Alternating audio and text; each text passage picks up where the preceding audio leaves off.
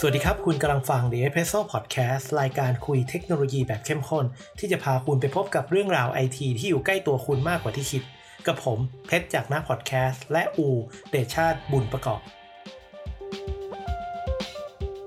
สวัสดีครับ เจอกันอีกครั้งนะครับ วันนี้พบกับผมเพชรครับพบกับผมอูครับ ครับ ผมแล้วก็นี่เป็นครั้งที่สองแล้วนะครับ ที่เราได้มาคุยกันเรื่องนี้ ต้องบอกก่อนนะครับว่าเมื่อสักครู่เนี่ยเราได้ลองใช้โปรแกรมที่ชื่อว่า Zencaster เนี่ย มาอัดกันนะฮะ แล้วก็เกิดเหตุอะไรไม่รู้ว่าอัดใกล้จะเสร็จละ40กว่านาที ก็เจอปัญหาว่า ไฟล์แบงพังอูคือเหมือนกับว่าอูเด้งออกไป แล้วก็อูก็เห็นว่าเราเด้งออกไปเออต่างคนต่างเด้ง แล้วสุดท้ายไฟล์มันไม่ยอมเซฟ ก็เลยกลายเป็นว่าอะอัดใหม่ โอเคโอเคงั้นเดี๋ยวเรามาอัดกันใหม่อะพูดเหมือนเดิมเลยจะเหมือนเดิมได้หรือเปล่าก็ไม่รู้นะอืมเอาว่าเรื่องที่โอเราเคจะพูดกันในวันนี้ครับ ก็เรื่องครับสถานการณ์โควิดเนอะก็อืมเราว่างานทางสายไอทีเดฟเนี่ยน่าจะเฟื่องฟูระดับหนึ่งอะครับ เราก็เลยว่าวันนี้เราจะมาคุยกันว่าเราสิ่งที่ควรรู้ในการที่จะรับงานโปรแกรมมิ่งอะอ่าอืมฟรีแลนซ์นั่นแหละอะอ่าโอเคว่ากันไปเออประมาณมนั้นซึ่งเราก็ต้องเกริ่นนิดนึงนะว่าพวกเราสองคนเนี่ยจริงๆแล้วเนี่ย ก็มีงานประจำแต่อีกขาหนึ่งก็คือ เราก็ใช้เวลาช่วงกลางคืนที่ควรจะเป็นเวลานอนในการมารับงาน หรืออะไรต่างๆ ด้วยเช่นกัน ซึ่งก่อนอื่นก็ต้องบอกนะส่วนตัวเรารู้สึกเชียร์อยากให้ทุกคนเนี่ยรวมถึงน้องๆ หรือว่าคนในทีมเราอะออกไปรับงานด้วยเหมือนกัน ถ้าเกิดว่างานที่คุณไปทำหรือว่าถ้าบริษัทของคุณเนี่ยไม่ได้มีข้อห้ามในการออกไปรับงานเนี่ยเราค่อนข้างเชียร์มากๆเลยว่าเฮ้คุณออกไปรับงานเถอะเพราะว่าการออกไปรับงานมันได้เรียนรู้อะไรหลายๆอย่าง ทั้งในเรื่องของการรับ requirement ได้ลองทำอะไรเยอะๆเลยอะ่ะเออซึ่งไอสิ่งที่เราไปลองทำเนี่ยมันจะมีประโยชน์กับงานประจำของเราได้ด้วย ใช่ไหมครับอูใช่ครับ เพราะว่าการที่เราไปรับงานมันเหมือนกับ learning เนอะเราได้ไปเรียนอืมจากงานใหม่ ๆ เราได้ออกจากกรอบอืมเดิมๆเพราะว่าบางทีอืมเราอาจจะอ่าสมมติอยู่ในบริษัททำแต่ e-commerce อย่างเงี้ย เราก็ได้ดูแลแต่เว็บ e-commerce อะไรเงี้ย พออืมเราไปรับงานอาจจะเจอแบบ เฮ้ย ทำวิดีโอสตรีมมิ่งว่ะอย่างเงี้ย ก็ได้ประสบการณ์ใหม่ แล้วก็อีกอย่างหนึ่งที่เพชรเคยพูดเนอะเวลาเราไปเราไปรับงานเราได้ไปเรียน culture ของบริษัทอื่นๆ อาจจะได้อืมข้อดีวิธีอะไรดี ๆ มาก็เอามาปรับใช้ได้ใช่ใช่บางทีเราไปอย่าคิดง่ายๆเลยนะ เวลาเราไปทำงานกับที่อื่นอย่างเงี้ยบางที่เขาก็จะมีบอกว่าเฮ้ยเวลาคุณจะ commit code ขึ้นมา คุณต้องเขียนเชิงแบบ commit message อะ ให้มันแบบ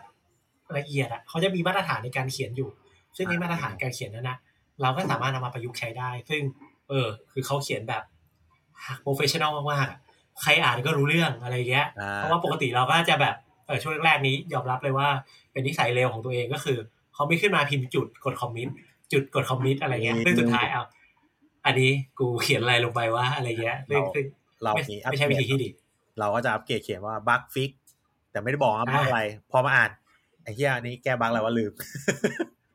ใช่ใช่ก็จริงๆเขาบอกว่าเวลาเราทำงานพวกโปรแกรมมิ่งอะเอ่อสิ่งที่เราควรจะขอบคุณและเกลียดที่สุดก็คือตัวเองในอดีต ถ้าเกิดว่าคุณทำมาดีเนี่ย คุณจะรู้สึกขอบคุณตัวเอง แต่ถ้าเกิดว่าคุณทำมาแบบชั่วๆเขียนแบบอะไรเร็วๆมา เออ เขียนแบบมักง่ายมาอะไรเงี้ย คุณก็จะด่าตัวเองในอดีตด้วยเหมือนกัน เออใช่ครับอะโอเค เดี๋ยวเรามาเริ่มกัน ก่อนที่เราจะบอกว่าเราจะไปคุยกันเนื่องว่าคุณควรรู้อะไรบ้าง เราลองมาเล่าประสบอืการมณ์อืมการรับงานอ่าแล้วก็เป็นการ define นะว่ามันมีรับงานแบบประมาณไหนบ้างอ่าอืมถ้าเกิดว่าเราคุยกันมาเมื่อกี้เนาะเราจะแบ่งเรื่องการรับงานเนี่ยออกเป็นเอ่ออันแรกรับตรงกับคนธรรมดาเลยอ่าอย่างเช่น อูบอกว่าเฮ้ยอยากมีเว็บของเว็บขายของอะ เออ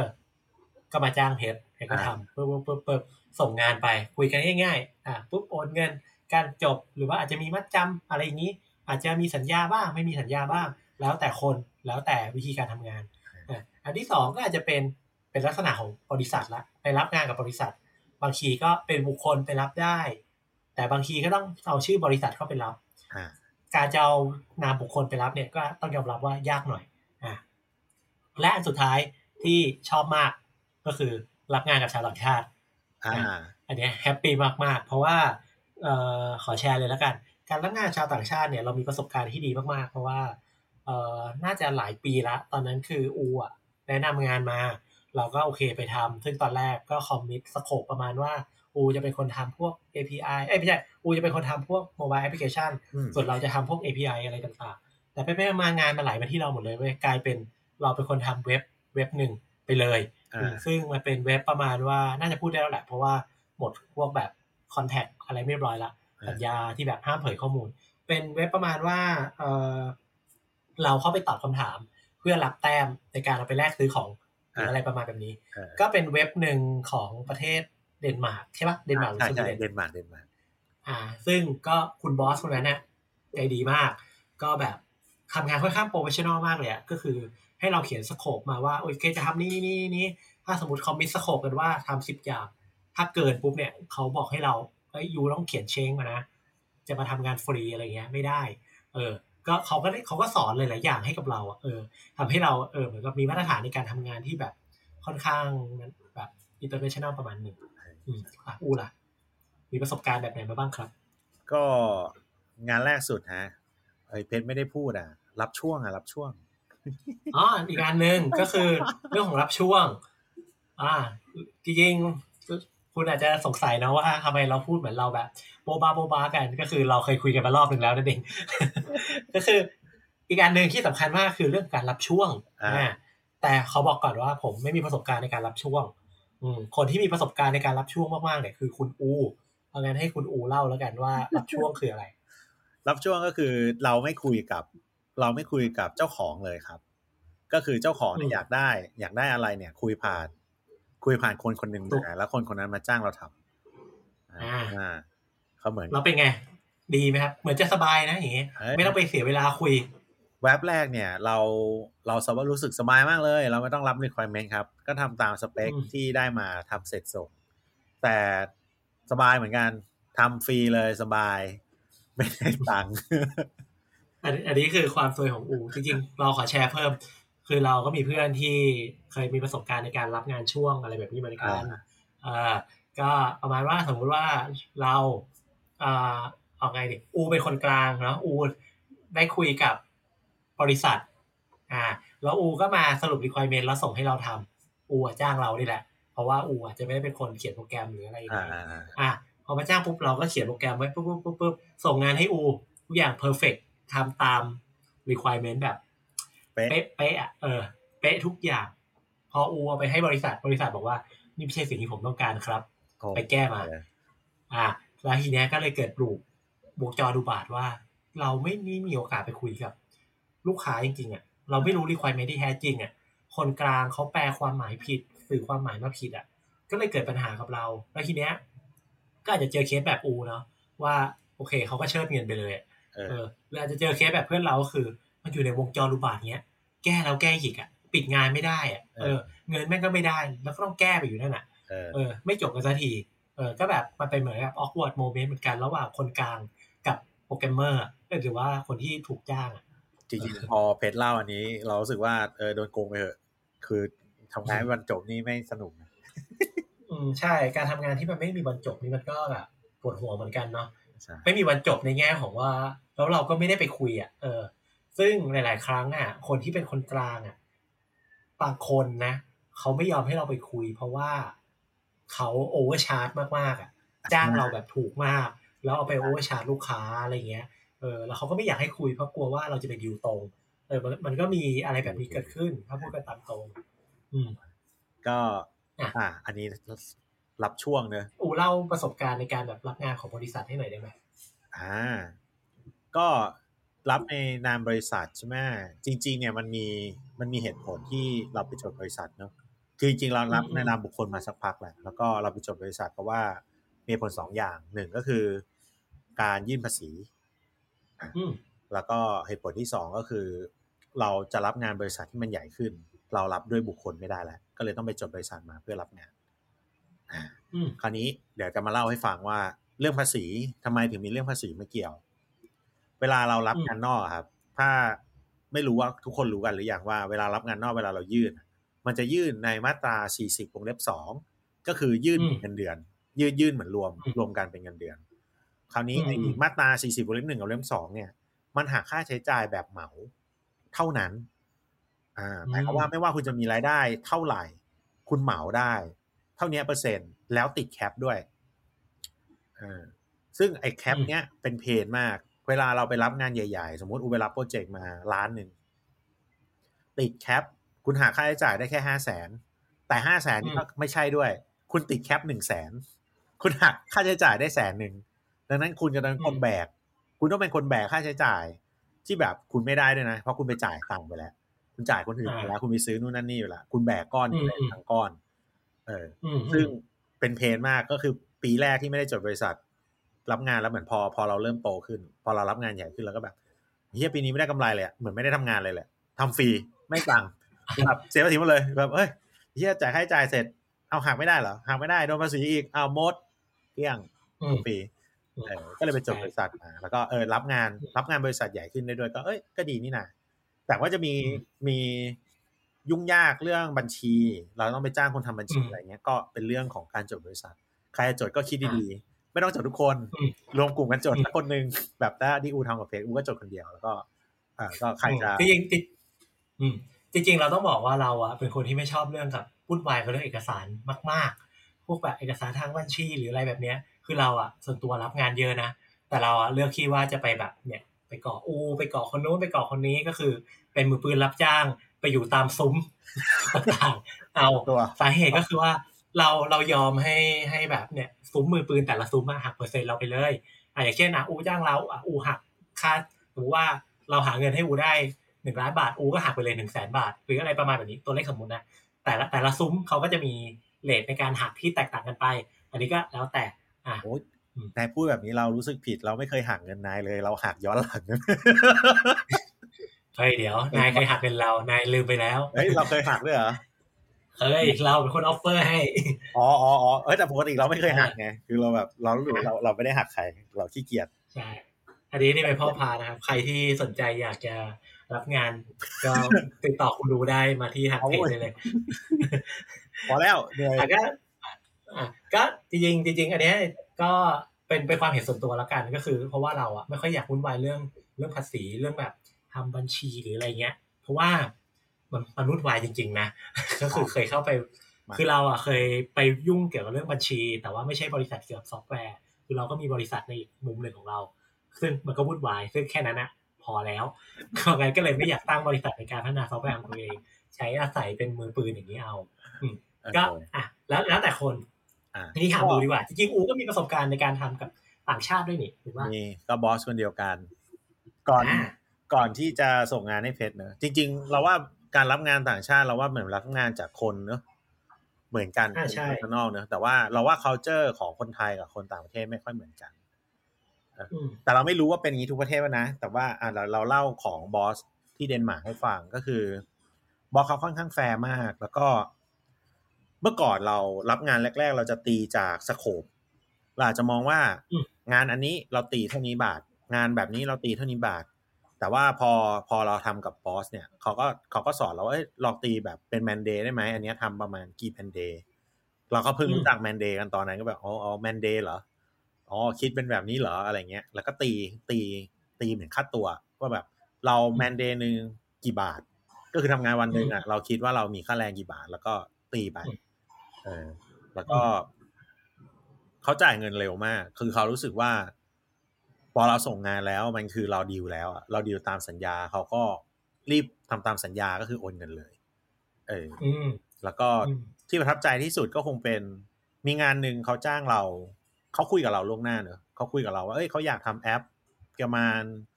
เกี่ยวกับการทำรูปภาพทำ image processing เนี่ยแหละ คล้ายๆทำ Photoshop บนมือถือเบาๆเออแต่ทำแบบแต่งรูปอะไรเงี้ย เราก็บอกเอ้ยผมไม่เคยทำเลย แล้วก็ ผมขอเวลารีเสิร์ชก่อนสักสองเดือนได้ไหมอ่าตอนนั้นเราตีเป็นวีก็บอกประมาณแปดวีผมขอเวลารีเสิร์ชก่อน แล้วก็ผมจะเทสด้วย แล้วเดี๋ยวทำ prototype ให้ดูว่า ผมทำได้ประมาณเนี้ยมันจะไปประกอบเป็นสิ่งที่คุณต้องการได้หรือเปล่าอ่าแล้วสิ่งที่มันเกิดขึ้นก็คือเออเราขอ research เขาก็ได้ research ครับพอเรา research ไปประมาณเดือนหนึ่งเราก็คือเราก็อัปเดตเขาเนี่ยเอ้ยทำได้มานี่นี่อยู่เขาก็มี message มาถามเขาก็ถามว่าเออคุณอูอูดี้มีตังใช้ไหมเอาค่า research หรือเปล่าเนี่ยแบบ มีค่า research ด้วยเหรอคือแล้วแบบอ่าคือกูต้องกูต้องเรียนรู้ เพื่อกูจะไปรับงานมึงไม่ใช่เหรอคือเราขอเวลาไงปรากฏว่า อันนี้บอกอ่าที่แบบว่า เออเราเกรงใจเนี่ยเพราะว่า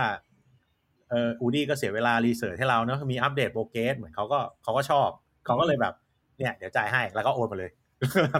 อะก็ได้จริงๆจริงๆอันเนี้ยมันมันแล้วแต่มุมมองนะบางคนเขามองว่าการที่ research เนี่ย ก็เหมือนเราจ้างเรา research ใช่ป่ะอ่าก็มี man-day อะไรมา แต่บางคนก็มองว่าเฮ้ยคุณต้องพร้อมแล้วที่จะมารับงาน ซึ่งโอเคอ่า boss เป็นอย่างแรกก็ก็แฟร์กับเรามากซึ่งแน่นอนใช่เราก็มีประสบการณ์นอกจากทาง boss ของเดนมาร์กคนนี้ เราก็มีประสบการณ์ในการทำอีกประมาณสอง project กับกับชาวต่างชาติที่ไม่ใช่ boss ที่เดนมาร์กอ่าอ่าแต่ว่า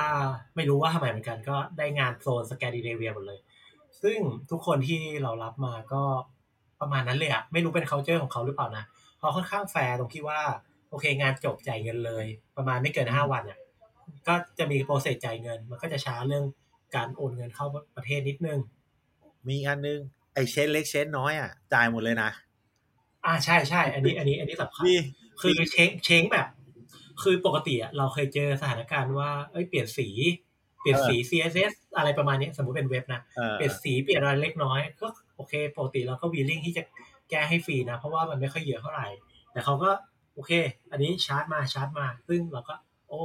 ขอบพระคุณมากเลย ไม่เคยเจออะไรแบบนี้มาก่อน เราโอเคครับเราเคยคิดถึงขนาดเป็นหลักชั่วโมงเลย แล้วบวกกันไว้เรื่อยๆเราก็บอกบอสว่าทนไว้ก่อน บอกไปประมาณเนี้ยเขาเหมือนเขาแก้แบบอะไรนะ ตอนนั้นมีตาราง ตารางตอนแรกแบบสไลด์บนลงล่างเดียว แล้วก็โอเคทำเสร็จบอกเอ้ยเราผมรู้สึกผมอยากเพิ่มคอลัมน์อะคุณสไลด์ทำสไลด์ขวาด้วยได้ไหมอะไรเงี้ย ซึ่งตอนนั้นมันก็ทำนิดเดียวไงเหมือนกับมันมีอยู่แล้วก็แบบ ได้ครับได้ครับ เดี๋ยวจะทำให้ เขาก็บอกเออคิดเงินด้วยนะเขาบอกเอองั้นผมทนไว้ก่อน เราก็รวมๆกันเว้ยเปลี่ยนเทคเปลี่ยนสีเนี่ยรวมๆกันนะอันเนี้ยแมนหนึ่งอะคิดไปแมนหนึ่งคือเกรงใจว่าคือแบบ บางทีอืมอืมประเด็นคือแม่งต่างประเทศด้วยเว้ยเราคิดเสร็จก็บอกเนี่ยเดี๋ยวผมโอนให้คุณเพิ่มสมมติอะโอนสี่พันแม่งหักค่าธรรมเนียมห้าร้อยแล้วเขาต้องจ่ายค่าธรรมเนียมห้าร้อยนะแล้วก็คือโอนให้เราสี่พันก็คือโอนให้เราสี่พันห้าอะไรเงี้ยมันก็แบบเออใช่ใช่ boss ใจเย็นอย่าเพิ่งโอนครับ เดี๋ยวรอโอนพร้อมก้อนใหญ่เออ คือจะโอนอย่างเดียวอืมชีวิตนี้ไม่มีอะไร พอส่งงานปุ๊บเดี๋ยวผมโอนเลย เอ้ย อันนี้แก้นิดเดียวหยุดหยุดก่อนหยุดอยู่ตรงนั้นอย่าโอนมาใช่ใช่ห้าร้อยผมเสียดายก็ก็มันมันก็มีความแฟร์ความแฟร์อะไรบางอย่างเหมือนกัน ซึ่ง เออเราคิดว่าในประเทศไทยก็อาจจะมีนะ แค่ว่าเราไม่มีโอกาสได้ไปทำงานกับเราคนกลุ่มนั้น แต่บังเอิญเราได้ไปทำงานกับคนที่ในกลุ่มของสแกนที่เขาแฟร์มากๆกัน อืมอะโอเคโอเคทีนี้ก็ แชร์แชร์ประสบการณ์เบื้องต้นนะว่าเอ้ยอ่าเคยรับงานอะไรประมาณแบบไหนก็โอเค เห็นไปแบบภาพรวมใหญ่ๆแล้วกันเราอาจจะไม่ได้ลง เราอาจจะไม่ได้ลง detail ตัวเนื้องานชัดเจนมากเนาะเพราะว่าหลายๆงานก็แล้วก็มีสัญญาไม่เปิดเผยข้อมูลอืมเราก็ไม่อยากจะไปเปิดเผยด้วยแหละอืมเดี๋ยวอ่าจะกระทบอะไรกัน โอเค กลับมาอีกครั้งนะครับสำหรับท่านผู้ฟังที่อาจจะพอสังเกตว่าเสียงแบ็กกราวของพวกเราเนี่ย มันเปลี่ยนไปเล็กน้อย นั่นก็เพราะว่าระหว่างที่เราอัดไปเนี่ย ไฟล์เสียอีกแล้วครับ อันนี้ น่าจะเป็นเทคที่เท่าไหร่วะ เทคที่สี่ของการสี่อัดตอนนี้แล้วนะครับผม มา เรามาลุยกันต่อครับ ผม ก็เมื่อกี้เนาะครับเราได้รู้จักกันแล้วนะว่าประสบการณ์ในการที่พวกเราเคยรับงานกันมาเนี่ย เรารับงานกันรูปแบบไหนกันมาบ้างทีนี้เดี๋ยวเราอ่าจะมาเข้าสู่ main course ที่เราอยากจะมาเล่าให้ทุกคนฟัง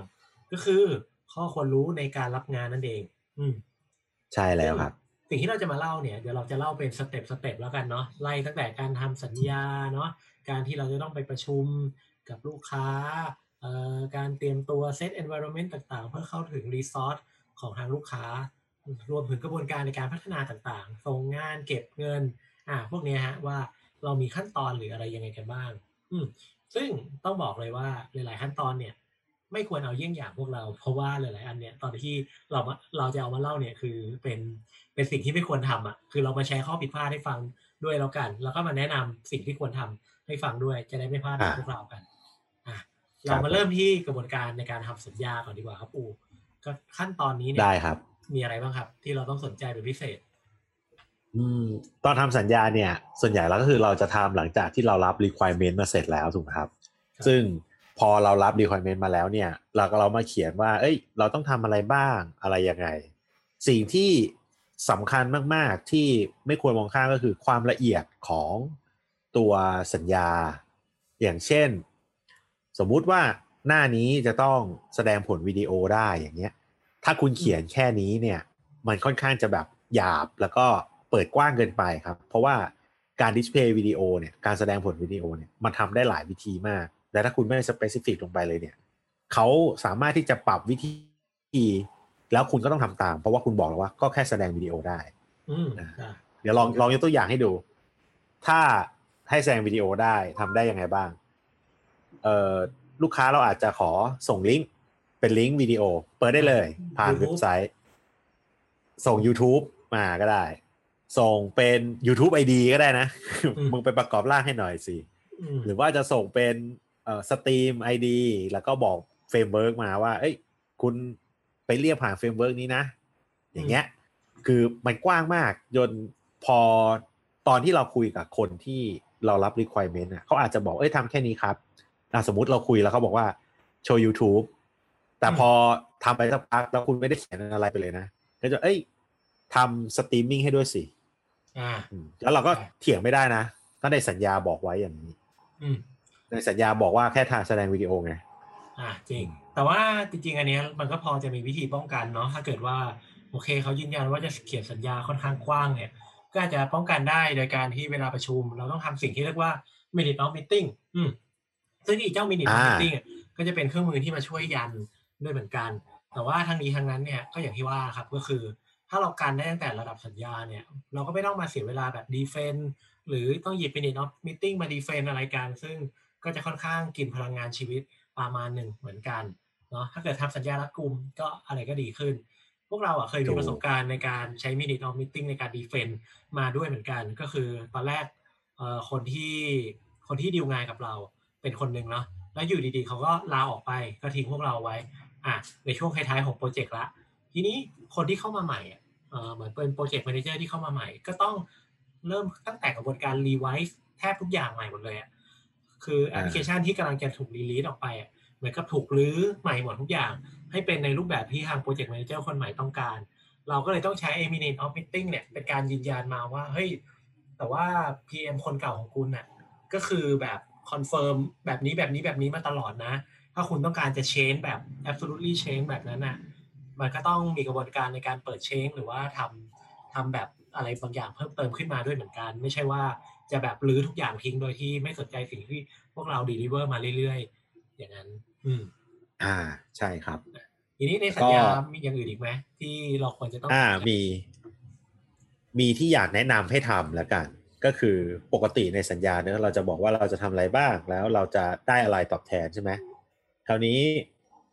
เราอยากเราหลังๆเนี่ยเราจะชอบเพิ่มแปลว่าเราจะส่งงานเขากี่งวด แล้วแต่ละงวดอะมีอะไรบ้าง ก็คือแตกอ่าอืมอืมอืมแตกโฟสมมุติบอกว่าเราต้อง deliver สิบฟีเจอร์อย่างเงี้ย เราก็แตกว่างั้นใน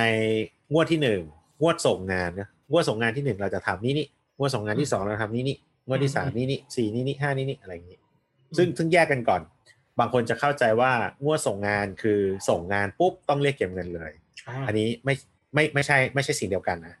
คือส่งงานเนี่ยกูอาจจะแบ่งเป็นเจ็ดงวด แต่เก็บเงินน่ะ กูเก็บสี่งวด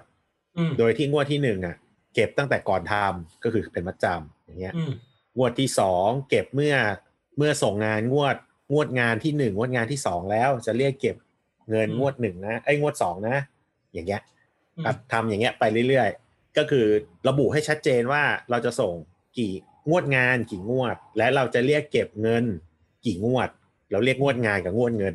อืมอืไม่รู้กูตั้งขึ้นมา จริงๆจริงๆประมาอัณนนี้เนี้ยถ้าเกิดว่าลองฟังดูมันก็จะคล้ายๆกับการกระบวนการที่เราพัฒนาซอฟต์แวร์ในรูปแบบของ agile ด้วยเหมือนกันถูกไหมเพราะว่า agile เราก็จะพยายามอ่าดีลิเวอร์งานให้เป็น sprint sprint sprintฟังจาก scope ที่อูบอกก็เหมือนอูก็น่าจะ deliver งานทุกประมาณสองสัปดาห์อะไรประมาณอย่างนั้นใช่ไหมถ้าถ้าเราเข้าใจไม่ใช่ผิดแล้วเออมันก็จะใช่ครับค่อยๆ deliver ไป แต่ว่าเราไม่จำเป็นต้องเก็บเงินทุกสองสัปดาห์ก็ได้ อาจจะเก็บเงินทุกหนึ่งอืมเดือนหรืออะไรแบบเนี้ย แต่ข้อดีของการ deliver งานบ่อยๆ ก็คือ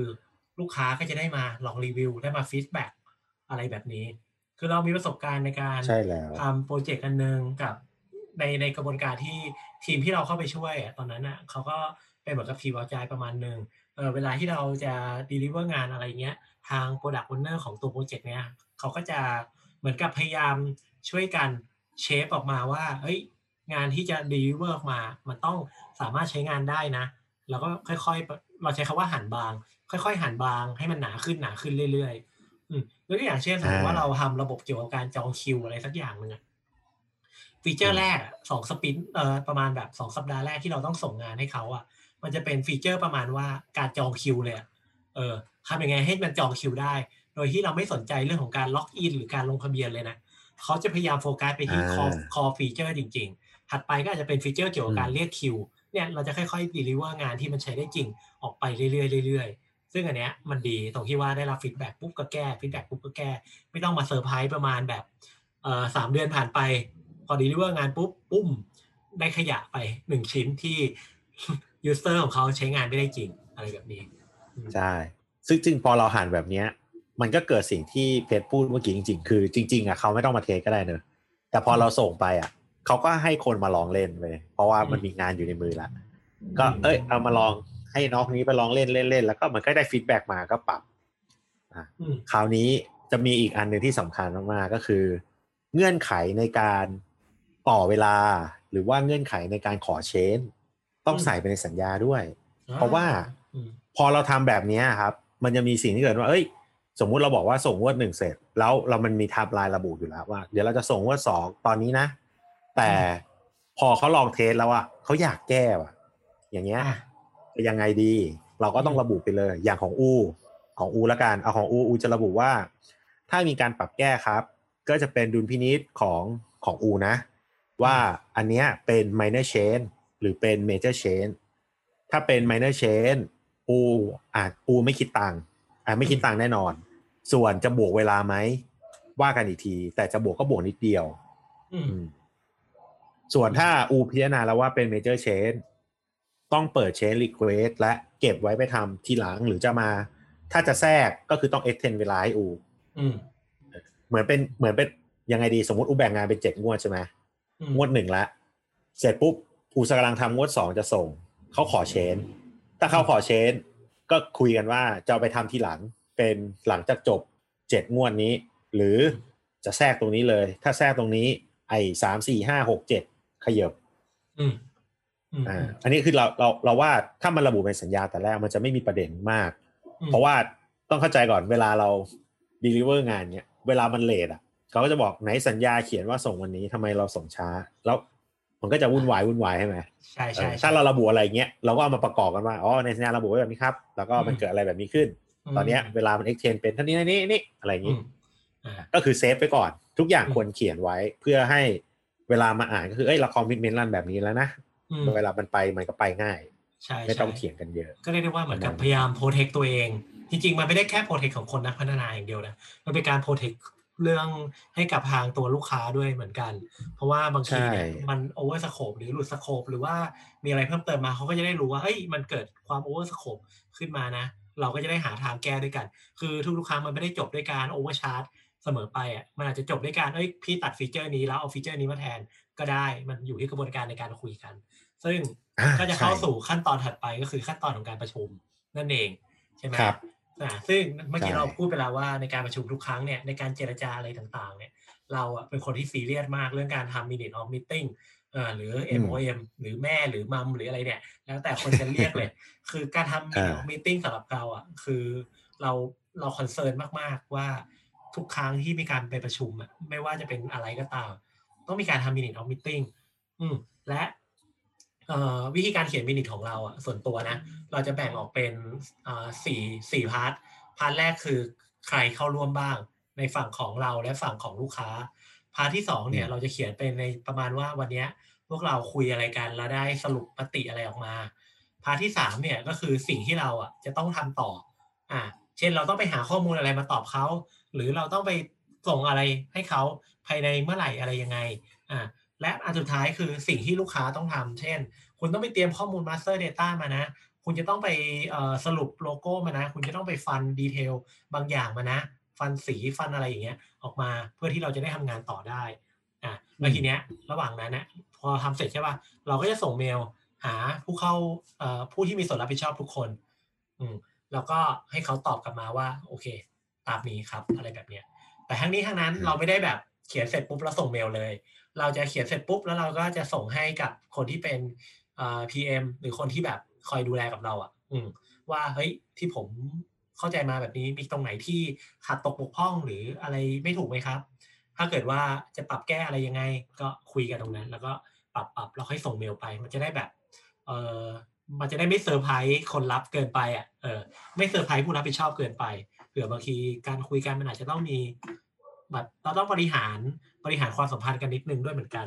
อืมอะครับผมประมาณอืมของอูในการประชุมอูมีอะไรแนะนำเพิ่มเติมไหมครับ ที่ที่อูได้ใช้ไม่มีครับบ่อยๆอืมปกติอาจจะมีอูอูไม่ได้ทำ minute of meeting แบบละเอียดมาก ส่วนใหญ่อูจะชอบแบบโน้ตไปเฉยว่าอืมใครต้องทำอะไรสรุปแบบย่อๆครับ แต่ว่านั่นแหละ อูถ้าโดยส่วนตัวอูชอบแบบของเพจมากกว่า เพราะว่ามันละเอียดแล้วก็มันมันลง detail ไปเลยอะว่าใครต้องมาตอบอะไรใช่ยังไงเมื่อไหร่อะไรเงี้ย เออ แต่ข้อเสียก็คือว่ามันเหนื่อยนิดนึงนะตอนทำคือปกติเราเขียน minute อันหนึ่งเราจะใช้เวลาประมาณชั่วโมงหนึ่งอะชั่วโมงนิดๆอะในการที่แบบจะสรุปสิ่งสมมติว่าประชุมกันประมาณสามชั่วโมงอะไรเงี้ย เราก็จะเขียนเป็นอ่ามิ minute ประมาณเกือบชั่วโมงเหมือนกันเพื่อ เพื่อแบบ คือเราเขียนแล้วเราก็พยายาม คือเราพยายามเขียนข้อความให้มันเคลียร์มากๆอะเออ ไม่ให้มันไม่ให้มันให้ไม่ให้มันมีช่องช่องคำถามอะไรเกิดขึ้นอะเออมันเหมือนกับเป็นความวิตกจริตส่วนตัวด้วยนิดนึงเอออะไรประมาณแบบนี้ อะอะโอเค พอเราทำมิติเสร็จแล้วเนาะถัดไปก็น่าจะเป็นกระบวนการในการพัฒนาใช่ไหมฮะอ่าในใช่กระบวนแล้การวพัฒนาเนี่ยอูมีเทคนิคหรือวิธีในการพัฒนาอะไรยังไงบ้างไหมจริง ๆ ถ้าให้แนะนำเลยดีกว่าว่า ไม่ว่าจะโปรเจกต์เล็กใหญ่ ยังไงก็ตามครับ จงใช้ source control อันเนี้ย prefer มากใช่ๆคือบางคนนะอาจจะคิดว่า เอ้ยทำคนเดียว หรือว่าโปรเจกต์เล็ก ๆ ไม่ต้องทำ source control หรอก แต่ว่ามันมันเคยมีครับอูทำจะเสร็จแล้วแล้วเครื่องพัง พังอะ พังแบบเข้าไม่ได้อะแล้วอูต้องเขียนใหม่ทั้งหมดในหนึ่งอาทิตย์ คือแม่งพีคมากจริงอืมอันเนี้ยโดนมาโปรเจกต์หนึ่งคือแบบน้ำตาร่วงห ลังจากนั้นก็ source control ทุกโปรเจกต์เลย จะทำกี่คนไม่รู้กูมี source control ทุกอัน คือไม่เก็บทุกอย่างไม่อยู่บนเครื่อง อยู่บน source control ก่อน คือมีอะไรกูขึ้นซอสไว้ก่อนอืมอันนี้อันนี้ก็สำคัญนะ ปกติอูใช้ source control ตัวไหนกูใช้ Bitbucket ครับอ่าก็ bit โอเค B I T แล้วก็ bucket ตะกร้านะ B U C K E T ก็ก็น่าจะเป็นตัวที่นิยมกันประมาณหนึ่งอ่าเราส่วนตัวเนี่ยอ่า ตอนนี้เราก็ใช้ Bitbucket เหมือนกัน แต่เมื่อก่อนคำว่าเมื่อก่อนของเรานี่คือสิบปีบวกนะ ก็คือตั้งแต่รับงานแรกๆเออถ้าเกิดไล่ตั้งแต่ยุคแรกๆเลยเนี่ย ตอนที่ยุคที่ไม่รู้จัก source control อะไรเลยอะก็ใช้วิธี zip ไฟล์แล้วก็ยัดใส่ Dropbox อะไรอย่างนี้ หรือเอ่อเคยมีโปรเจกต์หนึ่งทำกับเพื่อน ใช้วิธีเอ่อเอาโค้ดอะไว้บนดอกบ็อกแล้วแชร์กัน ซึ่งก็ไม่ใช่วิธี Yedo ถูกต้องอ่า ซึ่งพออย่าพอทำพอผ่านไปหลังจากนั้นก็คือประมาณแบบเอ่อสี่ห้าเดือนอะอันนั้นคือเริ่มรับงานตั้งแต่สมัยยังแบบเออยังไม่เริ่มทำงานจริงๆเลยอะรับงานตั้งแต่สมัยมหาลัยอะก็แบบงงงงงงๆแงงๆกันเนี่ยเออก็หลักๆก็อ่าอ่าโอเค ช่วงแรกๆ เราก็ใช้พวกของ Visual Studio com ที่มันเป็นเอ่อเหมือนกับทีม Foundation Service ของของ Microsoft อ่ามาใช้ Bitbucket มาใช้ GitLab แต่หลักๆเนี่ยเราก็หลักๆคือเราก็ไปใช้ของตัวเนี่ยแหละ Bitbucket เป็นหลัก อืม อันนี้อืมค่อนข้างค่อนข้างสำคัญอืมโอ้บิดบักเก็ตนี่มันทำเป็นโปรเจกต์แล้วก็สร้างทีมยัดทีมลงไปในโปรเจกต์เฮ้ยทำได้เยอะมากเลยนะ คือเราว่ามันดีมาก ใช่ใช่ใช่ถ้าเกิดว่า ถ้าเกิดว่าใช้เป็นนะ คุณสามารถทำเหมือนกับ CI/CD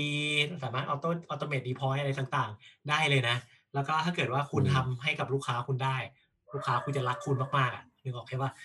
คือเออเออแค่แบบเอออ่อ่าเราเราเราเคยทำประมาณเป็น flow ขึ้นมา ว่าโอเคเขามี source control ของเขาใช่ไหมเป็น GitLab ก็เราก็ commit เขียน release อะไรเสร็จเรียบร้อย commit ขึ้นไป สิ่งที่เราทำก็คือเราก็ request merge change เขียนทำ pull request เข้าไป พอเขากด merge ปุ๊บก็เข้าสู่ pipeline ในการ deploy ใดๆของเขาต่อ ก็โอเคแฮปปี้ทุกคนแฮปปี้เราแฮปปี้เพราะว่ามันแค่แบบง่ายๆอะไรเงี้ยเออไม่ต้องมาแบบอ่าเอ้ย น้องครับพี่ครับช่วย deploy ให้หน่อยครับ อะไรเงี้ยเออมันก็มันก็เออค่อนข้างวุ่นวาย อืม ถ้าทำได้เนี้ยก็จะแบบเราก็แฮปปี้ลูกค้าก็แฮปปี้แต่ก็ก็ก็ต้องใช้ effort นิดนึงตรงนี้ก็ต้องยอมรับเนาะอืมทีนี้เราขอเพิ่มอีกนิดนึงมันมีเรื่องที่เราเอ่อค่อนข้างอยากแนะนำทุกคนก็คือ เวลาเราเขียนทำ coding อะไรต่างๆอะครับ พยายามเขียน test นะ โดยเฉพาะโค้ดที่คุณแบบ build from scratch ขึ้นมา โอเค อย่างสมมุติว่าคุณไปใช้ WordPress หรืออะไร โอเค มันก็อาจจะเขียน test ยาก แต่ก็พยายามเขียน test หน่อยเนาะไม่ว่าจะเป็นโมดูลอะไรที่เขียนขึ้นมา เพราะว่าการที่คุณทำ test อะมันจะช่วยให้การ deploy ครั้งต่อๆไปของคุณง่ายมากขึ้น บางครั้งเนี่ยเราทำ A ทำ B ทำ C อะมีบั๊กที่ A แก้ A เสร็จปุ๊บอ่า B พัง แก้ B เสร็จปุ๊บ C พัง แก้ C เสร็จปุ๊บ A กับ B พังเนี่ยมันจะเกิดเหตุการณ์แบบ อย่างเงี้ยเกิดขึ้นซึ่งเราค่อนข้างเชื่อว่า ปรแกรมเมอร์หรือว่านักพัฒนาหลายคนน่าจะเคยเจอเหตุการณ์แบบนี้ เพราะนั้นลองเขียนเทสแล้วชีวิตคุณจะดีขึ้นมาก ๆ บอกเลย อืม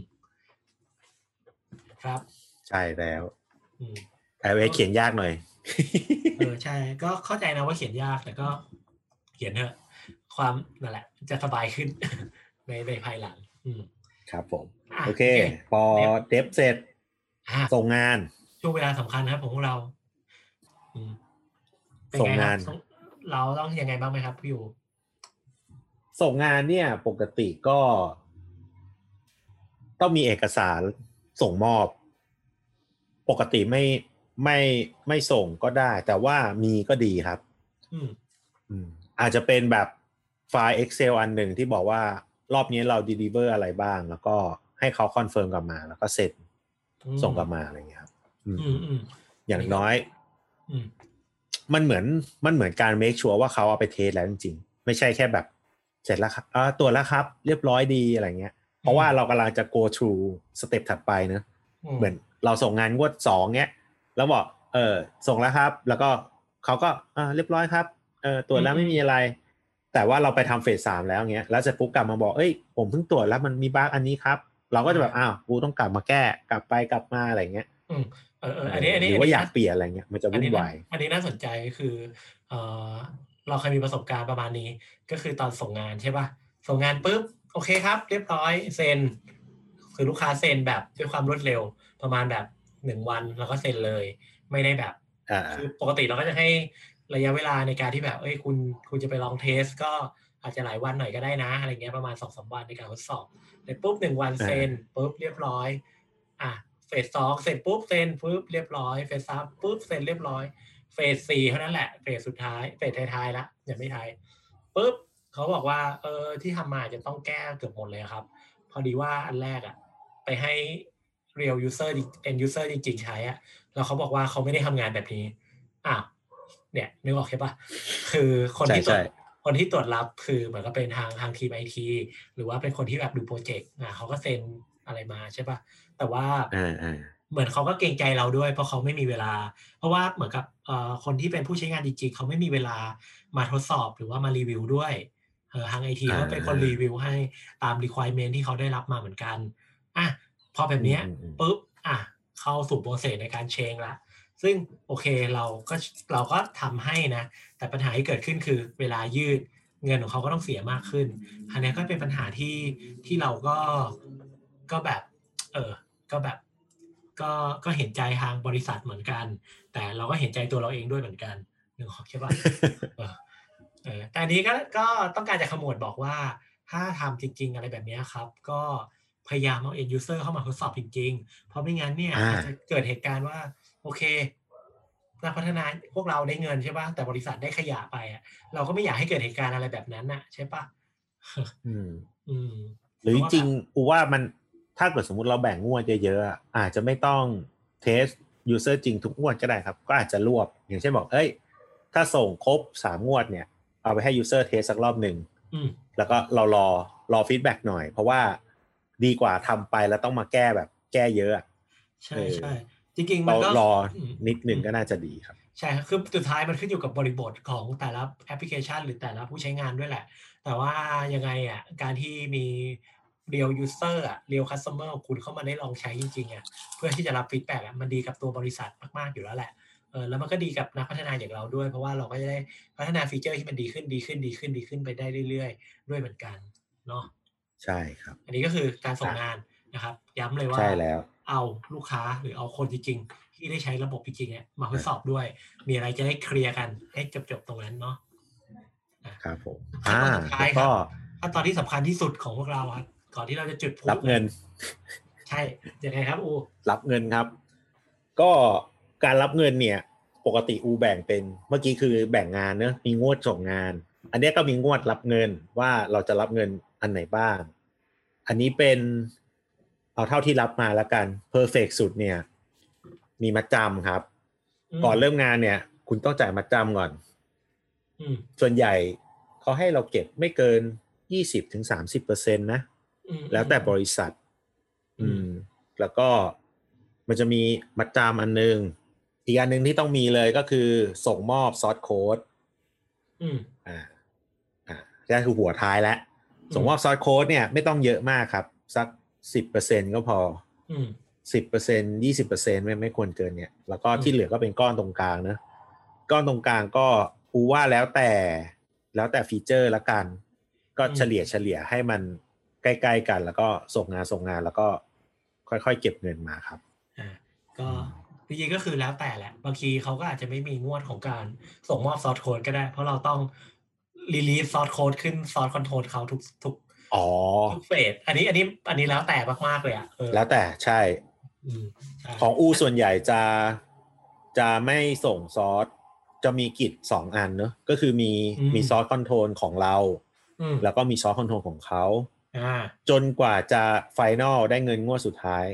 ก่อนกว่าจะเรียกเก็บงวดสุดท้ายได้ ถึงจะ submit code source ทั้งหมดของเราขึ้นไปที่เขาอ่าโอเคอืมอันนี้ก็ค่อนข้างประแล้มาวณนี้แต่ แต่ส่วนใหญ่ part ของเราเนี่ยจะเป็นลักษณะของ deliver source ไปเรื่อย ๆ เลยอ่าเพราะว่าอ่างานของเราจะค่อนข้างแบบไปทำบน source control ของเขาเพื่อที่จะร้อย pipeline ในการ deployment อะไรให้เขาไปด้วยอืมอาจจะต่างกันอ่าเพราะแล้วแต่รูปรูปแบบของเพราะว่ามัน อ่า เพราะว่าของเพจอะเพจส่วนใหญ่ทำเป็นระบบเว็บทำ backend frontend ถูกไหมใช่ครับ อ่า มันก็เลยต้องเขาต้อง deploy ขึ้นเซิร์ฟเวอร์จริงๆเขาเห็นอยู่แล้วเรารู้สึกว่าอย่างนั้นอืมแต่ว่าจริของๆมันของอูมันก็เป็นมีวิธีนะ mobile บางครั้งเราก็ deploy ขึ้นเซิร์ฟเวอร์ของเราเองอะไรอย่างเงี้ยแหละแต่ก็เหมือนหลังๆอ่าอะแล้วเขา test อ่าหลังๆก็แบบเออเปิดด้วยกับเออคุยกันแล้วแบบเอ้ยเนี่ยทำอย่างเงี้ย มันง่ายกับเขาด้วยแล้วในอนาคตเวลาเขาเป็นทีแนนต่อเขาก็มาทำบนเนี้ย ไม่ต้องมาแยก บรานด์แยกอะไรกันให้มันวุ่นวายอะไรเงี้ย อืม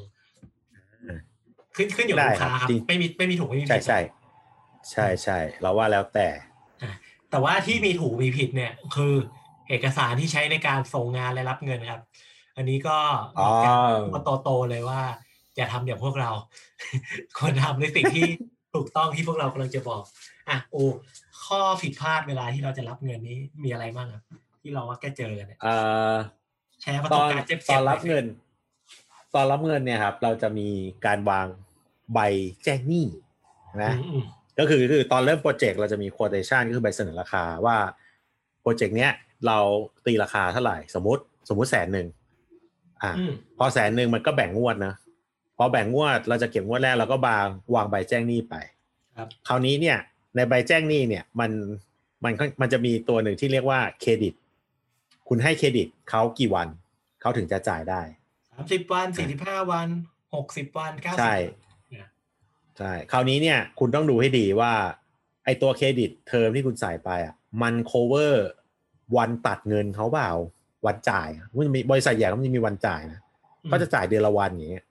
แล้วอืมสมมุติเราให้เครดิต สมมติบริษัทว่าเอ้ยเขาให้เครดิตสิบห้าวัน ปรากฏว่าอูไปวางวันนี้ สมมติวันนี้วันที่อะไรยี่สิบ สมมติวันนี้ยี่ห้าให้เครดิตสิบห้าวันก็คือคุณต้องจ่ายวันที่สิบเดือนหน้านะ แต่เขาตัดเขาตัดจ่ายวันที่สิบห้าสิ่งที่จะเกิดขึ้นก็คือ พอไอคนเซ็นอะเซ็นเซ็นจ่ายเรียบร้อยไปถึงบัญชีครับ บัญชีเห็น เออเครดิตเธอไม่พอ ไปทำมาใหม่ทำใหม่เลยนะก็คือต้องออกใบใหม่ วันไม่ตรงใช่ไหมวันไม่ลงล็อกอืมวันไม่ลงล็อกก็คือกลายเป็นว่าถ้าเขาสั่งจ่ายวันที่สิบห้าเขาจะผิดสัญญาไงอืม เก็ตไหมในใบนั้นมันเหมือนใบสัญญาว่าคุณจะต้องจ่ายเงินภายในวันที่สิบแต่เขาตัดอืสิมบห้าเว้ยอย่างเงี้ย แล้วเขาก็เออไปทำมาใหม่นะคะ ได้ครับ ต้องไปเริ่มโปรเซสใหม่ทำใบใหม่ ส่งไปให้ในเอเซนในพีเซนยื่นใหม่จนถึงบัญชี ปรากฏแม่งเลื่อนเลื่อนไปเดือนถัดไปทำใหม่อีกรอบคือจริง ๆ เนี่ย ถามว่าเราเราเราเข้าใจนะว่า อูจะต้องรู้สึกว่ามึงแกล้งกู แต่ว่าความเป็นจริงอะมันไม่ใช่นะคือมันเหมือนกับว่ามันเป็นมารยาทพื้นฐานนะที่ไอ้ยมันมันก็เป็นความรู้พื้นฐานที่เราอะต้องรู้ด้วยเหมือนกันว่ะเรื่องเนี้ยใช่ปะใช่เออใช่คือตอนแรกเราไม่รู้เว้ยเราก็รู้สึกว่าทำไมกูต้องทำใบหลายรอบจังว่าวุ่นวายจังว่าอะไรเงี้ยตอนหลังๆก็เริ่มรู้สึกว่าเออจริง ๆ พอเราไปทำหลายบริษัทก็มันเป็นเหมือนกันหมดไงเราก็เลยรู้สึกอ๋อเขามีวันตัด เราต้องรู้นะ ว่าเขาตัดเดือนละกี่ครั้งจ่ายวันไหน เราก็ต้องเอาเครดิตเคอร์มาให้มันครอบ ไว้ สมมติบอกว่าบริษัทเนี้ย ตัดเดือนละครั้งเราก็อาจจะเอ้ยงั้นให้ไปสี่ห้าวันแล้วกันอย่างเงี้ยสี่ห้าวันก็ cover แล้วหรือว่าให้สองเดือนเลย cover แน่นอนส่งไปเนี่ยเซ็นจะเลทจะเลิดอะไรเนี่ย ผ่านคือครบแน่นอนอะไรเงี้ยก็ประมาก็ณเป็นข้อนั้นข้อควรระวัง จริงๆ เราเราก็เคยมีประสบการณ์เกี่ยวกับพวกอีใบใบพวกนี้เหมือนกัน คือครั้งหนึ่งเนี่ยเราเคยไปรับงานที่เอ่อต่างจังหวัดแล้วกันเอ่ออ่าประมาณเดินทางไปประมาณระยองเนี้ย แต่ว่าพออ่าไปถึงปุ๊บเนี่ย ก็โอเค ก็วันนั้นก็คือต้องไปออนไซต์เขาเนาะก็อ่าโอเคขับรถไปอย่างดีพอวันเสาร์ปุ๊บเข้าไซต์ไปนั่งทำงานปุ๊บปุ๊บปุ๊บปุ๊บเสร็จเรียบร้อย ก็จะเอาเอกสารไปส่ง แต่ผลคือเอกสารไม่ถูกต้องบางอย่าง เช่นตัวเลขไม่ถูกหรือว่าอะไรประมาณแบบนั้นอะ เออ อ่าอ่าสุดท้ายเขาก็บอกว่าต้องไปทำใหม่นะคะ เอกสารไม่ถูกค่ะ ตัวเลขไม่ถูกหรืออะไรประมาณแบบนั้นแหละซึ่งเราก็คิดว่าอะโอเคทำใหม่ไม่เป็นไรเว้ยเดี๋ยวกูปริ้นอะไรแถวนี้ก็ได้ แต่ลืมไปว่ามันต้องมีตาประทับไม่มีและตาลายเซ็น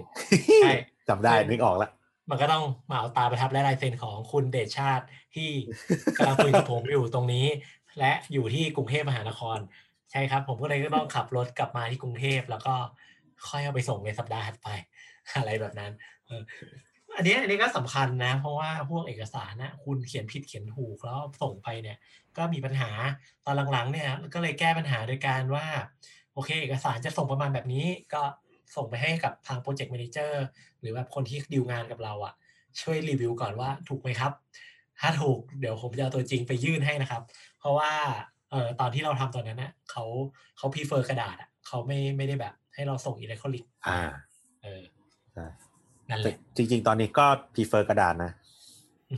มันจะมี มันจะมีอารมณ์ประมาณว่าบางอันน่ะ เป็นอิเล็กทรอนิกส์ได้ครับแต่ว่าบางอันน่ะ ถ้าจะไม่ผิดพวกใบแจ้งหนี้น่ะ ไม่ได้เลยใช่ใบแจ้งหนี้ยังไงต้องเป็น paperเพราะเขาต้องเก็บเป็นหลักฐานแต่ quotation เป็น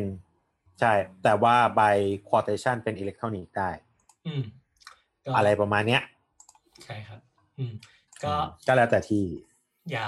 เดี๋ยวพลาดเหมือนพวกเรานะครับ โอเค รับเงินเสร็จลืมเราลืมเรื่องหนึ่งจริงๆเป็นครับเรื่องที่สำคัญมากครับ นั่นก็คือการจ่ายภาษีครับอ๋อเอ้ย เรื่องนี้สำคัญนะ อ่า ก็เออเพราะว่าเวลาเราไปทำทำงานเนาะบางทีเขาก็จะออกใบเขาเรียกว่าอะไรนะใบใบรับเงินใช่ไหมแล้วก็จะมีหักภาษีหน้าที่จ่าย อะทีเนี้ยอ่าผมเคยเห็นอูอะไปไล่ตอบคำถามในกลุ่มของฟรีแลนซ์หรือว่ากลุ่มที่รับงานอะไรเงี้ย ที่เขาถามเอว่าอ เออเอ้ยผมต้องยื่นภาษีไหมเนี่ยเขาหักภาษีผมไปแล้ว ไม่ต้องยื่นได้ใช่ไหมไงครับอ่าพี่อูตอบให้ชื่นใจสิคำถามรับคลาสสิกครับ ต้องยื่นนะครับคุณคุณต้องไปอ่าน คุณต้องทำเข้าใจก่อนว่า ภาษีที่เขาหักครับเขาเรียกว่าเหมือนหักล่วงหน้าไว้ก่อนครับอืมเครดิตภาษีหักไว้ก่อน เออดังนั้นเวลาคุณจะไปเอ่อสิ้นปีเนี่ย คุณจะต้องไปยื่นว่าคุณมีเงินได้เท่าไหร่ แล้วเขาหักภาษีคุณไปแล้วเท่าไหร่อืมอืม เราก็จะคำนวณออกมาว่าเขาหักไปเกิน หรือเขาหักไปน้อยเกินไปอืมอ่า ดังนั้นเนี่ย ก็คือไม่ว่าจริงๆ ได้เงินได้มาหมดอะยังไงต้องยื่นอืมคุณไม่ต้องสนใจว่ามันหักไปแล้วเท่าไหร่อ๋อเวลายื่นต้องต้องรู้เลขนะ สมมุติบอกว่า คุณมีเงินได้มาแสนหนึ่งเขาหักไปสามเปอร์เซ็นหักไปเท่าไหร่วะสามพันคุณไม่ได้ไปยื่นเก้าหมื่นเจ็ดนะ คุณยื่นว่าคุณได้เงินมา แสนหนึ่งแล้วหักไปแล้วสามพันอืมงงไหม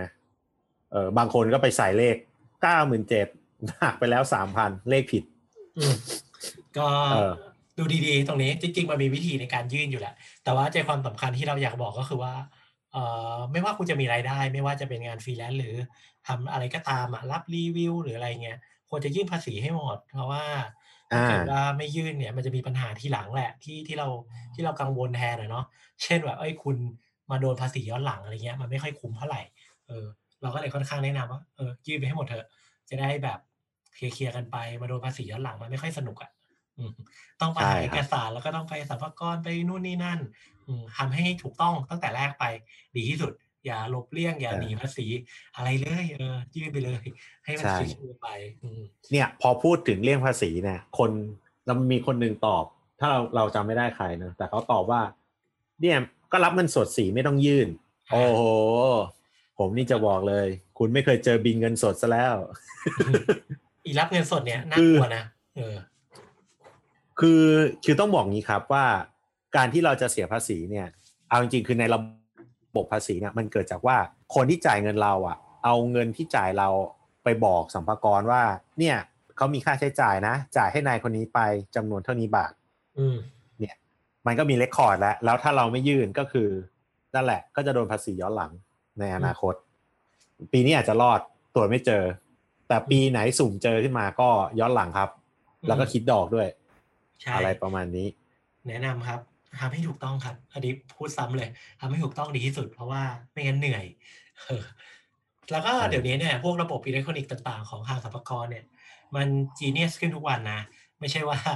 เราไม่ได้อยู่ในยุคที่ของการหลบเลี่ยงภาษีง่ายๆ เหมือนเมื่อก่อนเราไม่ได้อยู่ในยุคกระดาษอะทุกอย่างมันเชื่อมกันหมดอยู่แล้ว ค่าใช้จ่ายหลายๆอย่าใช่งของบริษัทจดทะเบียนต่างๆอะเวลาเขามีรายจ่าย เขาก็ส่งสรรพากรทุกเอ้ยเขาเรียกว่าอะไรนะส่งพวก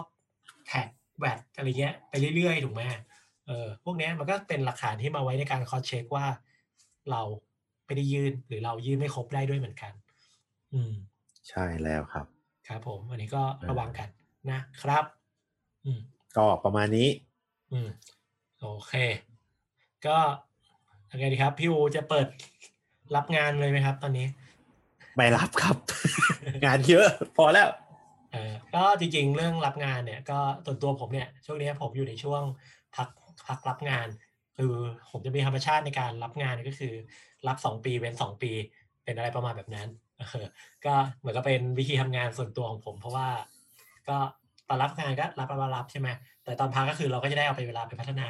skill ด้านอื่นของเราด้วยอืมอันนี้ก็เป็นอ่าเป็นวิธีส่วนบุคคลด้วย ก็นั่นแหละ ช่วงนี้ก็เลยเป็นช่วงที่ไม่ได้รับงาน แต่ก็อยากจะนายแนะไม่นำครับอะอะไรนะทำไมนายไม่บอกเราเราจะได้หยุดด้วยอะ เพราะว่าเพราะว่าอันนี้อันนี้อันนี้แชร์ส่วนตัวคือเรารู้สึกว่าการทำงานแบบมากเกินไปอะมันเบิร์นเอาท์แล้วมันเหนื่อยเออเราก็เลยมีความแบบเนี่ยช่วงประมาณแบบเนี้ยกำลังดี เราได้รีชาร์จแล้วก็ได้แบบรีเฟกตัวเองอะไรอย่างนี้ด้วยแต่ก็บางคนก็บอกว่าก็ไม่ใช่วิธีที่ดีนะ คุณก็ควรจะรับงานแบบ ดีๆ ประมาณแบบ พอประมาณต่อเนื่องต่อเนื่องกันหรือเปล่า อันนี้ก็แล้วแต่เนาะแต่ว่าเราค่อนข้างให้ความสำคัญกับว่าการแบ่งเวลานิดนึงอะเออ นั่นแหละ ครับผมหลังๆก็จะเป็นคนนิสัยแบบเลือกงานนิดนึงงานอะไรที่แบบดูแบบเคยทำแล้วก็จะไม่ค่อยทำอะไรเงี้ย อยากทำงานที่ไม่เคยทำมากกว่า เพราะว่าเออเราก็ก็จจะริงได้เรีนะยนรู้เราว่าสนุก อืมใช่ได้เรียนอะไรใหม่นั่นแหละครับ ก็ลองๆคุณดูไปคทำรับคุณไปทำสาย Data ไปไลน์ให้ผมเถอะ ผมหาคนมาช่วยทำอยู่นะเอาได้มาใช่ให้โจทย์ให้โจทย์ไว้เออเดี๋ยวจบไหมครับเดี๋ยว สักวันหนึ่งผมจะมาอัดเอพิโซดที่อดควรเกี่ยวกับ Data ไปไลน์ให้ฟังนะโอโอเคเคครับ ก็ประมาณนี้ครับสำหรับวันนี้ในเอพิโซดพอดแคสต์ของเราเนี่ยได้อัดมาแบบมาราธอนมากๆ คือเราอัดมาตั้งแต่บ่ายอะถ้าพูดกันตรงๆอะประมาณแบบอัดแบบช่วงบ่ายเนี่ย อัดแล้วก็ไฟล์พังไปสองรอบ ก็เลยบอกว่าไม่เอาละไปกินข้าวก่อนแล้วก็มาช่วงค่ำแม่งพังไปอีกสองรอบ และเทคนี้น่าจะเป็นเทคที่ห้าที่คุณกำลังฟังอยู่นะครับผมก็ขอบคุณสำหรับการติดตามมาก ๆ ถ้าเกิดว่าใครอยากให้เราเอาเรื่องอะไรมาพูด หรือว่าอยากจะแนะนำติชมอะไรพวกเราก็แวะมาพูดคุยได้ที่เพจ The Episode Podcast นะครับ โอเค ครับผม ก็สำหรับตอนนี้ไปแล้ว สวัสดีครับ สวัสดีครับ